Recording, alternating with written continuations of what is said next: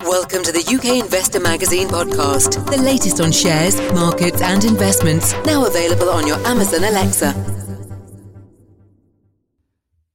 Hello and welcome to the UK Investor Magazine podcast, now also available on the UK Investor Magazine mobile app. For today's podcast, we're going to be discussing the key themes in markets as well as a selection of UK equities. And to do that once more, we're kindly joined by Alan Green.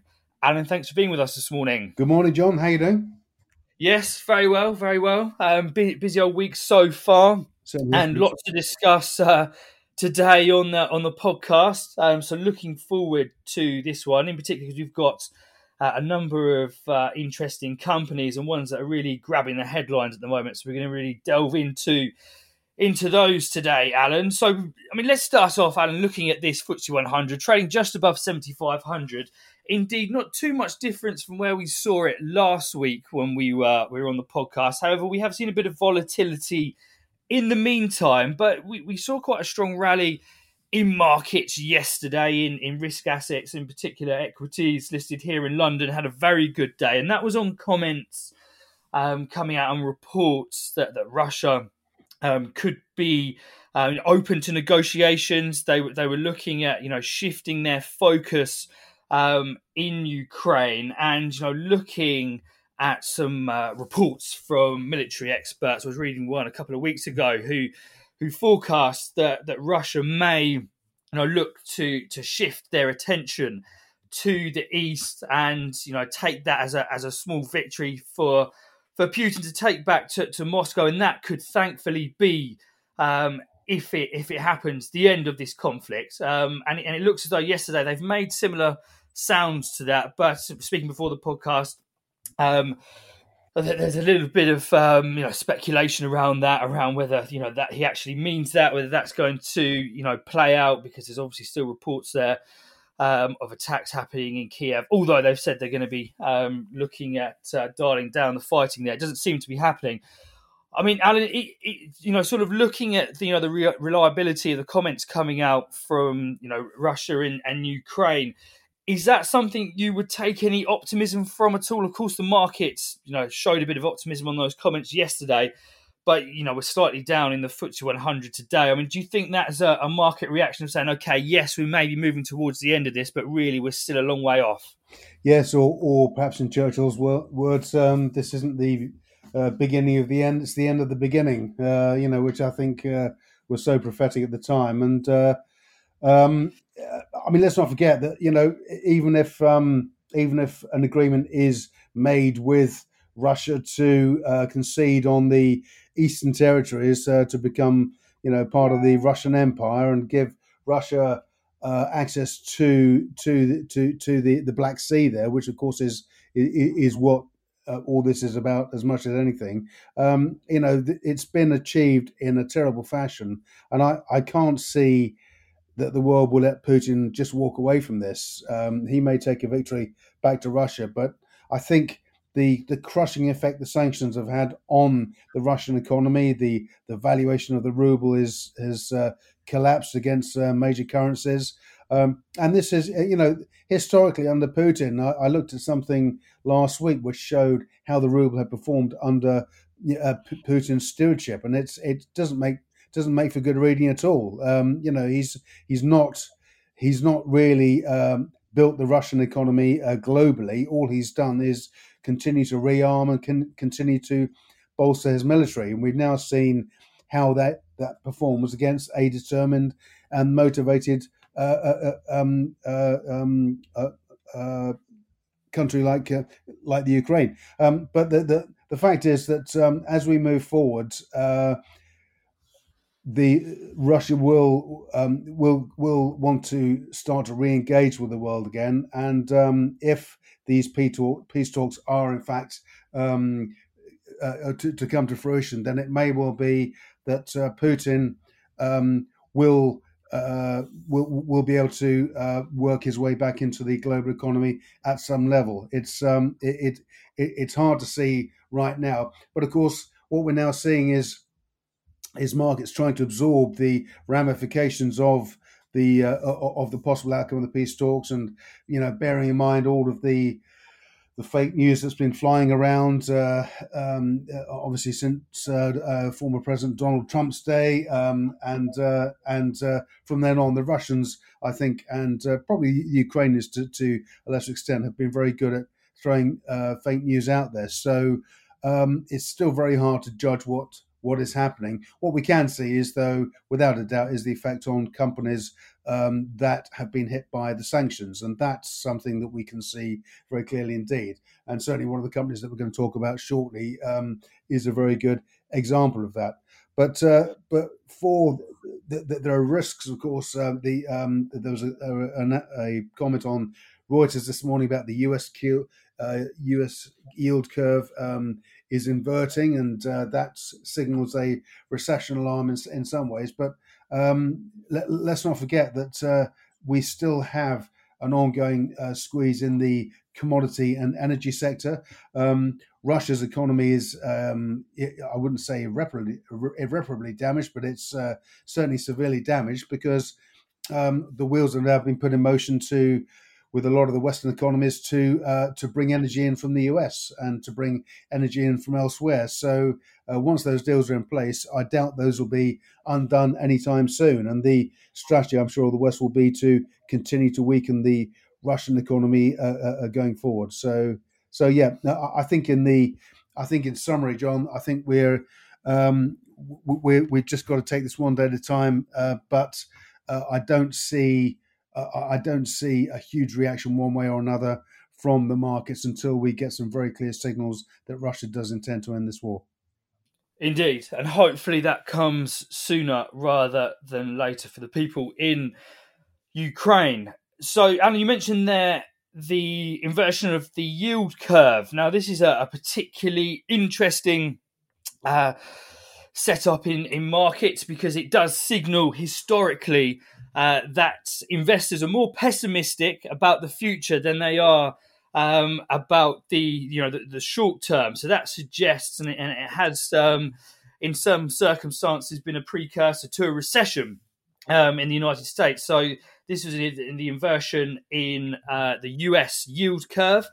I mean, this is something that you know will be covered by by the uh, financial press as we are obviously covering here. But how much of a um, concern should this be for investors, Alan? It always grabs the headline. As soon as we get an inverted uh, yield curve, it, it's straight up there. Everyone's covering it. And, you know, look at Twitter, there'll be lots of different, uh, you know, sort of tweets and charts of, you know, showing the, uh, the inversion there. So, I mean, is this something that investors should really be concerned about? Or do you think this is just sort of a realignment and, you know, we may see, you know, a move back to, you know a more normal yield curve uh, in the near future? Uh, well, it's it, it's it's uh, the, the, U.S. yield curve has always been fairly prophetic in in regard to uh, the prediction of of the direction of markets, and there was a brief inversion in August and September 2019, and of course, no one really foresaw the the uh, far-reaching impact that COVID nineteen would have, but that did, in a sense, uh, flag up um, a change. Uh, a change in, in, in the in, in, world markets and and in the world order.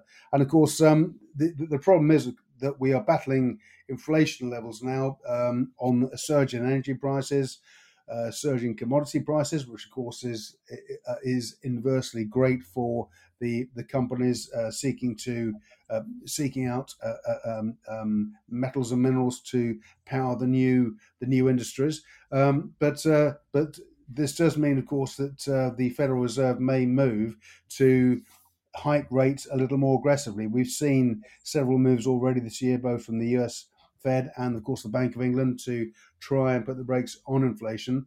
Um, and even though the, you know, for the UK, for instance, the alternative energy supplies sourced from the US will start to make some impact. Um, it's going to be a long time before we can switch away completely from uh, energy from the east. And of course, for the European nations, um, they are wholly reliant on Russian energy, which uh, is a far more serious issue. But um, but that's the that's the issue, of course, that's haunting markets. Will the Fed act aggressively, raise interest rates to um, to to to hike? Uh, to, to, to, to, stop the hike in prices that we're currently seeing.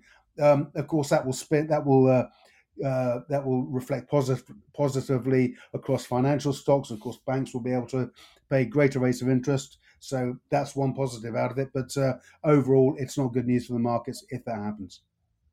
Yes, there, there, there was uh, a report from the Federal Reserve of, of San Francisco that was issued in 2018, and they found um, in a in a six six to 24 month period after each inversion of a yield curve since 1955, there was indeed a recession.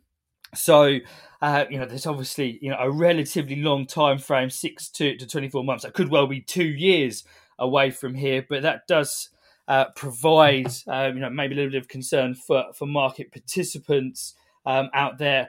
But you know, of course, this could be something that happens uh, you know two years down the the line. And as you mentioned there, I think people will be probably focused more on the short term and what the Federal Reserve is actually going to be doing. Um, some investment bank economists have predicted, you know, as much as a, as a two percent uh, increase in rates for the United States this year. So that's something that uh, you know investors should be looking at and seeing how that has uh, has an impact, yeah. because of course there is. Uh, you know that risk of a, of a policy mistake, which can actually induce uh, recessions, and with that, uh, significant levels of volatility in the market. So that's going to be, of course, we, have touched on uh, so far this year in the, in the podcast, you know, a big theme, and that will continue to be so. But in, in, in times, um, you know, of volatility like this, people look to gold, and we've discussed gold in the podcast uh, relatively recently. But we're going to now look at a, a gold stock which has very close ties to Russia in Polymetal. Now, this is a company that gave up almost 90% of its value um, from its recent high to the low on the uh, the invasion of Ukraine by Russia. But we're starting to pick up in, in the stock. You know, we're we're sort of trading above three pounds at the moment. It was at one point beneath a pound, but they've given us an update today um, Alan. Uh, I think probably in an effort to try and soothe some of the uh, the fears of investors about sanctions and what their actual underlying business is doing. So, what does that look like? Well, um, polymetal is interesting because, of course, uh, yeah, it's directly in the line of fire, as it were, for for sanctions, and um, uh, because of its Russian businesses, and and uh, there was an article in the Financial Times by Neil Hume um, a few days ago that uh, looked at polymetal, uh, and uh, because of the dr- dramatic effect it's had, and you know, if you want to see the, the effect the sanctions have on stock prices, I think the polymetal chart's probably a very good example because the co- the company literally dropped to to uh, something like a, like a tenth of its value. It's it absolutely fell through the floor. But of course, um, you know, we're seeing a very strong bounce back now, even though, of course, we're only at three pounds ninety at the moment. It's been, as you say, John, dropped below a pound at one stage. Um, but uh, the the the board are considering, um, uh, well, uh, Neil, Neil's words uh, to combat the departure of, of investors Polymetal is considering splitting its Russian and Kazakhstan businesses, each with their own listing. So, of course, what that would do is ensure that uh, the Kazakhstan um, assets um, would be unaffected by anything that Russia does. Uh, whereas, of course, the Russian assets can be listed separately and uh, and can be um, can be uh, dealt with and run in a in accordance and uh, taking into account the the impact the sanctions would have. And certainly, um, in an update today, the uh, the, the, the company set, provided a, a business update on um, the, the impact of, of, the sanctions. Big increase in net debt, of course, to 1.9 billion, um, and of course, this is a company with uh, a market cap of 1.87 billion currently. So, of course, that's a major problem in terms of of the company's uh, ability to keep trading. And uh, this is the, the, this is these are some of the um, the the effects that we'll see from sanctions. And of course, um, the, the company has borrowing with the Russian banks, but they can only borrow from Russian banks in rubles. As we know, the interest rates for uh, in Russia have gone through the roof, um, and ruble interest rates are currently between 23 and 25 percent on, uh, on, uh, on average. So the group is able to borrow money, but can only borrow money at an incredibly uh, ex- expensive uh, uh, uh level. Um, in terms of um, in terms of production, uh, the production guidance the company provided of 1.7 million ounce uh, of, of gold remains in place. So the the operation operationally the companies uh, are continuing. Uh, and of course, um, you know, uh, dividends won't uh, won't be uh, reintroduced for some time. But uh, there, the, the, there is the company has undertaken a, a risk review and um, has yet to um, really update on any material changes. Other than other than that, um, it doesn't seem to be the company doesn't seem currently to uh, to have been affected in terms of its production.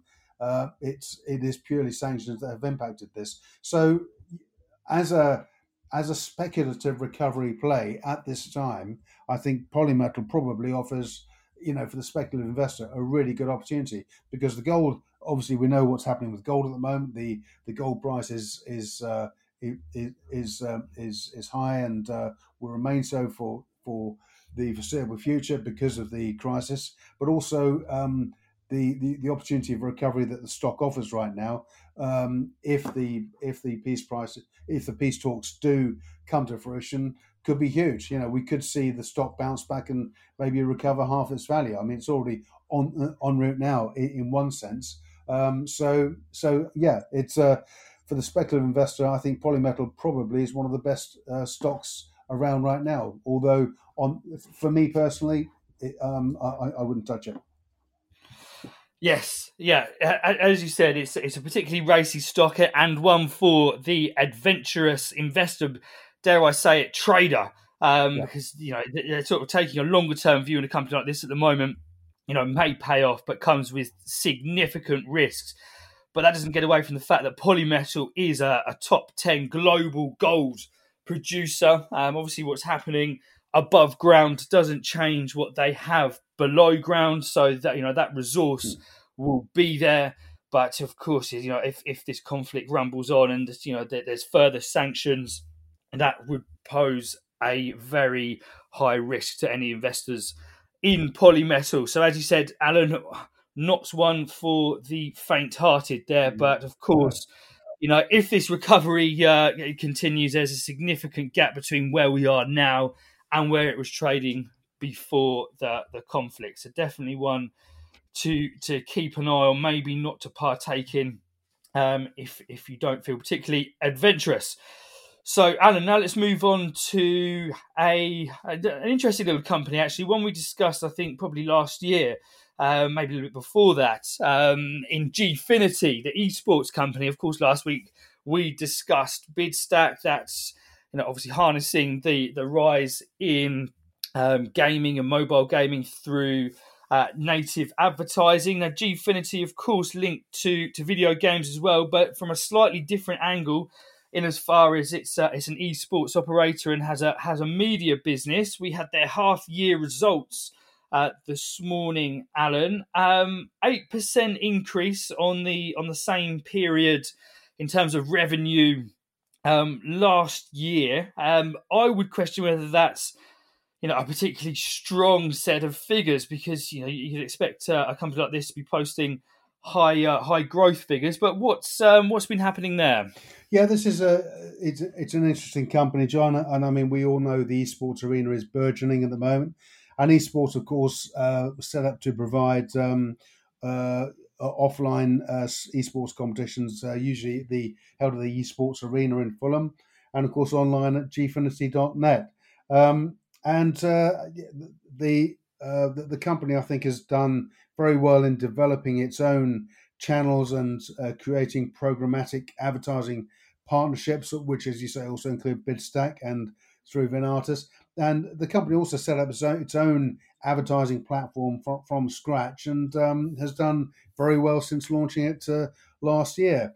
Um, has loads of partnerships um, with racing games, um, uh, with, uh, a, a, Formula One, BT Sport, the E Cricket Challenge, um, and uh, E Premier League, and uh, you know is very much is, is very much involved at uh, almost um, almost with every single major sport that's uh, played in in an esports arena uh, uh um, um, uh, or online. Um, but yeah, the numbers themselves, as you say, don't make particularly impressive reading. 3.3 million, up 8%. Um, still running at an operating loss of 400,000 from a, uh, a 900,000 loss the previous year. Um, so, uh, yeah, it's improving. But the John Clark, uh, who took over as CEO uh, uh, uh, um, about 18 months ago, has driven the business forward. but I think there, there were two issues. Firstly, because of COVID, um, the company expected or has seen, should I say, a slower than expected return to uh, live esports event esports events, which has impacted on profits. But um, the company was at pains to point out that it won't affect long term prospects or the future pathway to profitability uh, next year. Um, and also, uh, uh and also, um, an advertising partnership that was expected to come to fruition didn't come to fruition and has materially impacted on the numbers.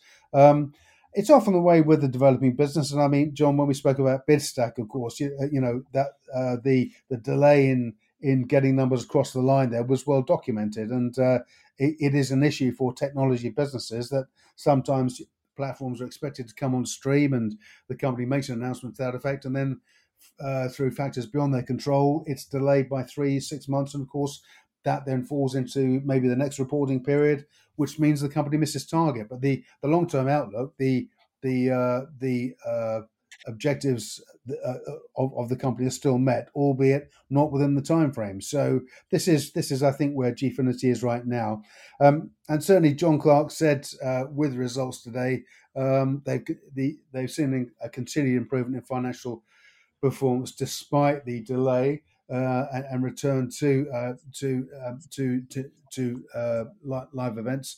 Um, but also the the uh, the advertising business is is doing very well. They're seeing a, a, a record.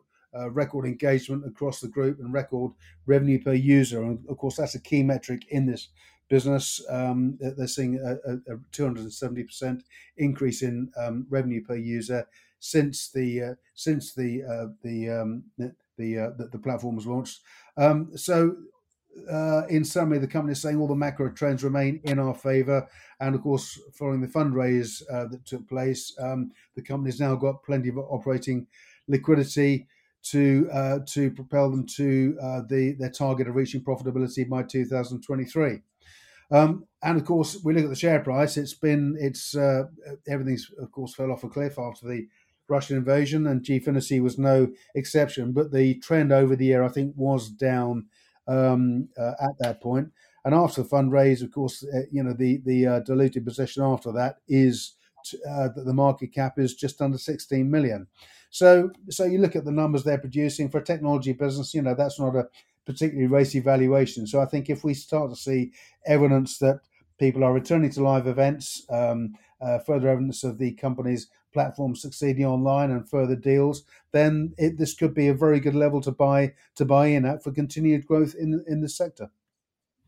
Indeed, and one thing looking at, the, at this company, I just want to make a comparison against one of their closest peers listed here in London, in in Guild Esports. Now, just looking now, with, with, these companies, it's not appropriate to look at their earnings because they're they're in growth phase. Yeah, they're, they're in a growth phase at the moment. So you, you have to discard those. You can't start trying to make uh, you know um, sort of PE, PE ratio comparisons because there simply isn't any earnings, and and there shouldn't be because you'd expect a company like this to be investing in, in further growth.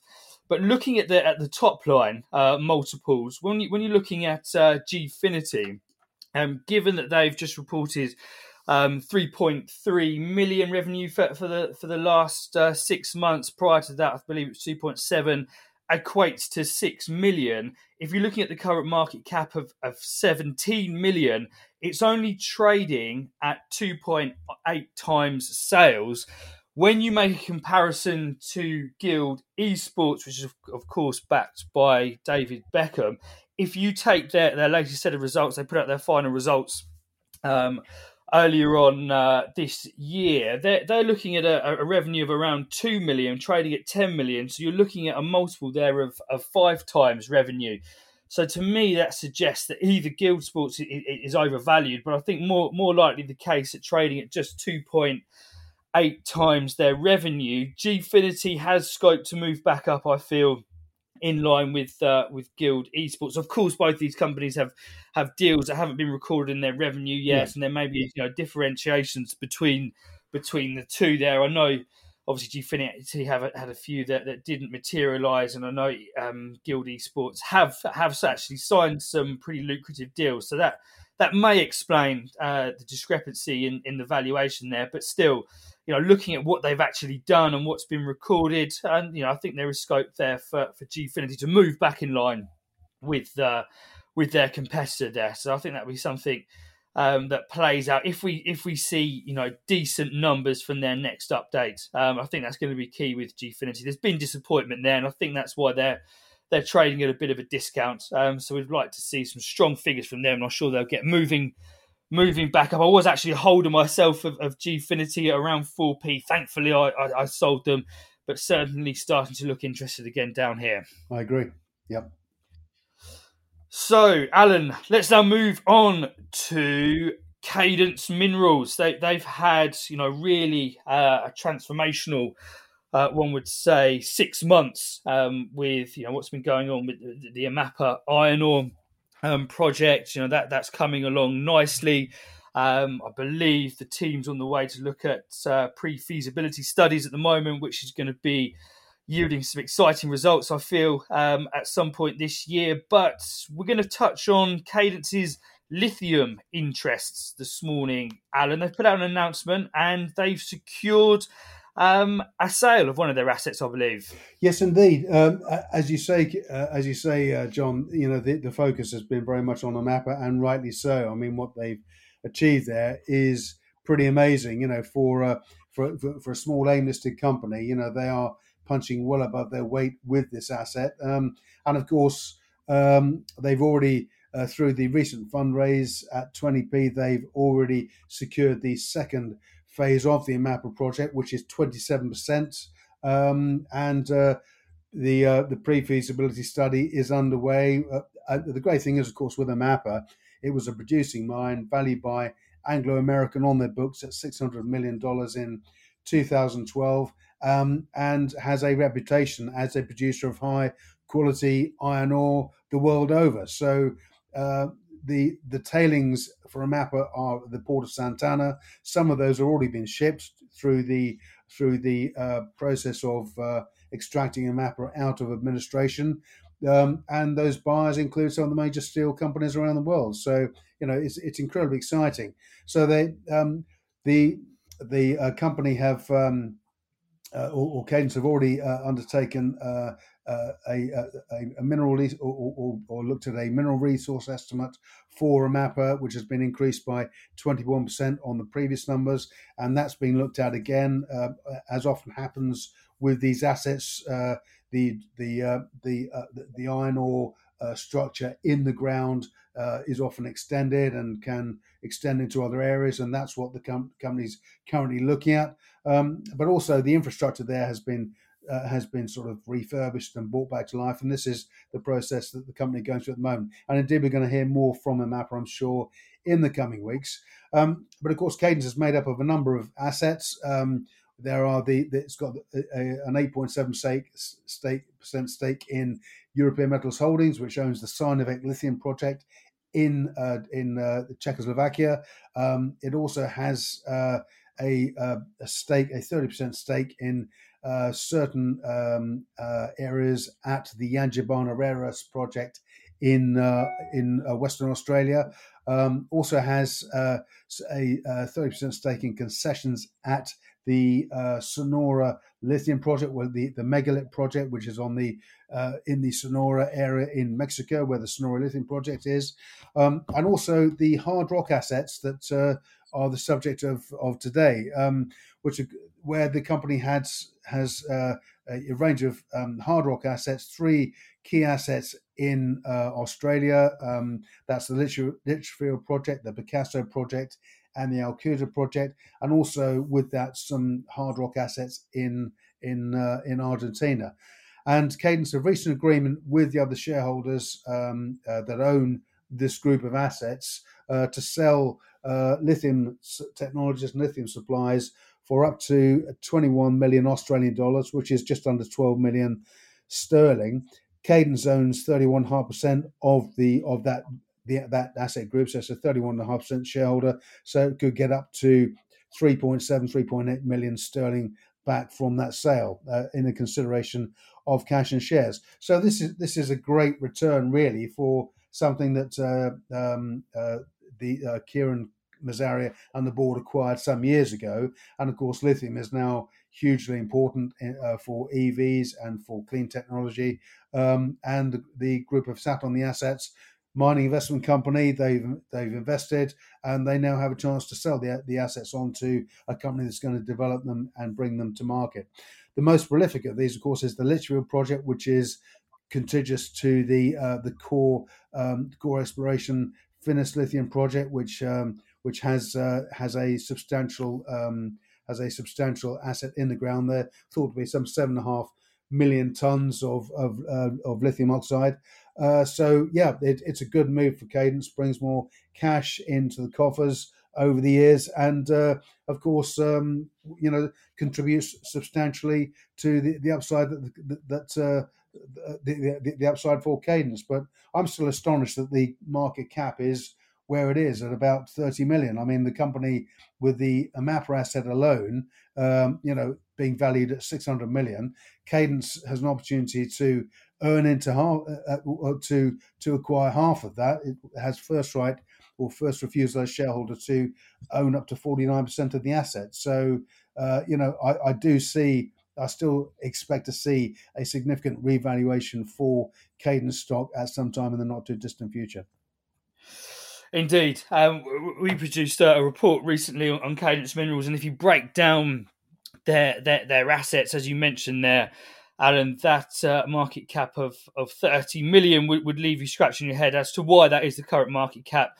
And it's obviously a good move, I feel, today from them in terms of realigning their portfolio and provides, provides them with some cash uh, to focus on their core assets. So, looking forward to see how that's uh, how that's deployed and do check out the single uh, company report section on the UK Investor Magazine website because you'll be able to download our latest report there on uh, on Cadence Minerals, which breaks down their assets in uh, in more detail.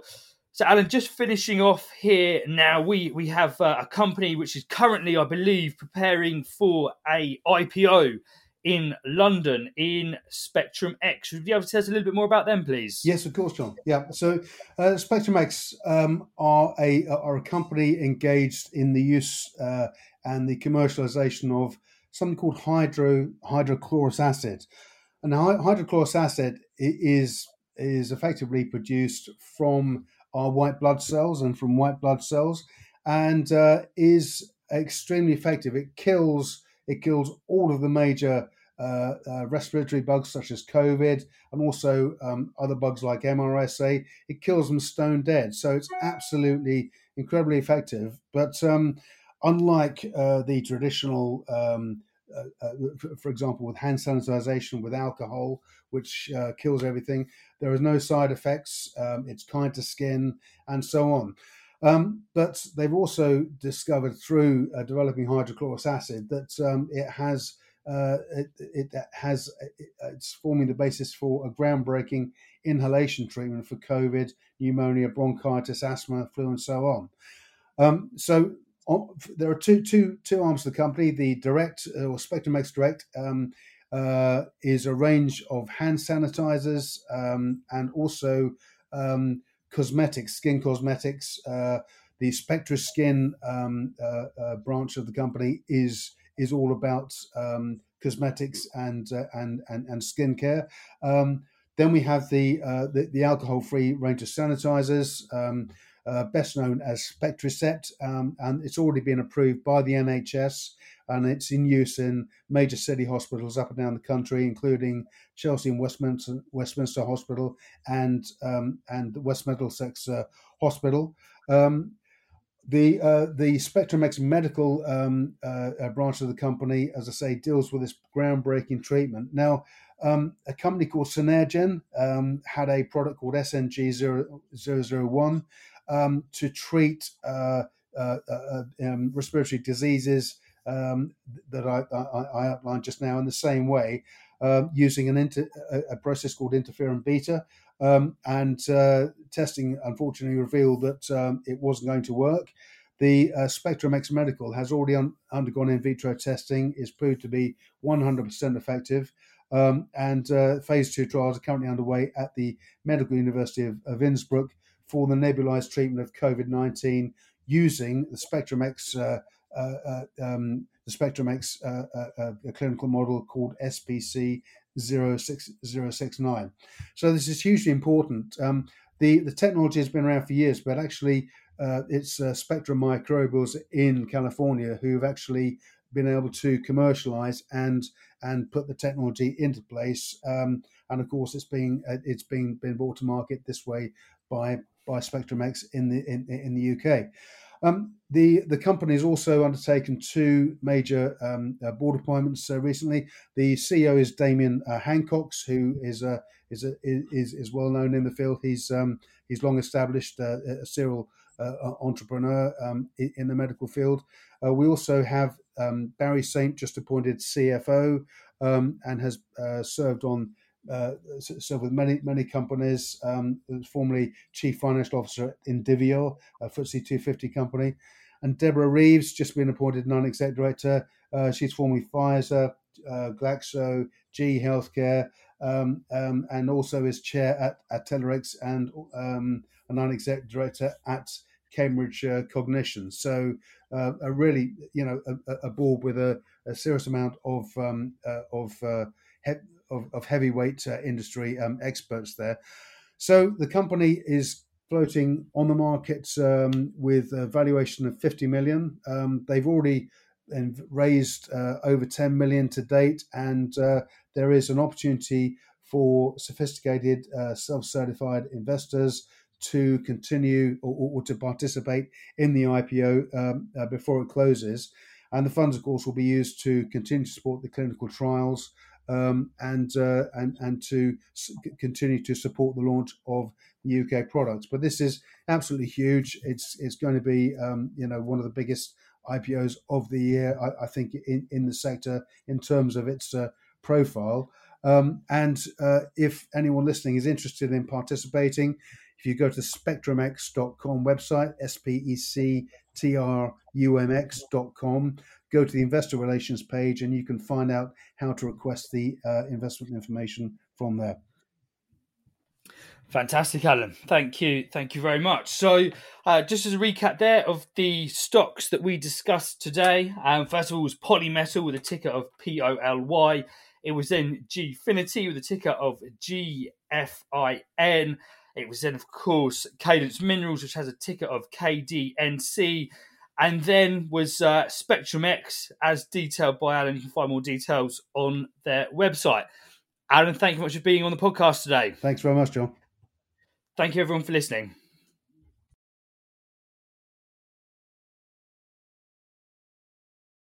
We hope you enjoyed listening to the UK Investor Magazine podcast. Please do share the podcast, and we really value any reviews and comments you leave us in your chosen podcast player.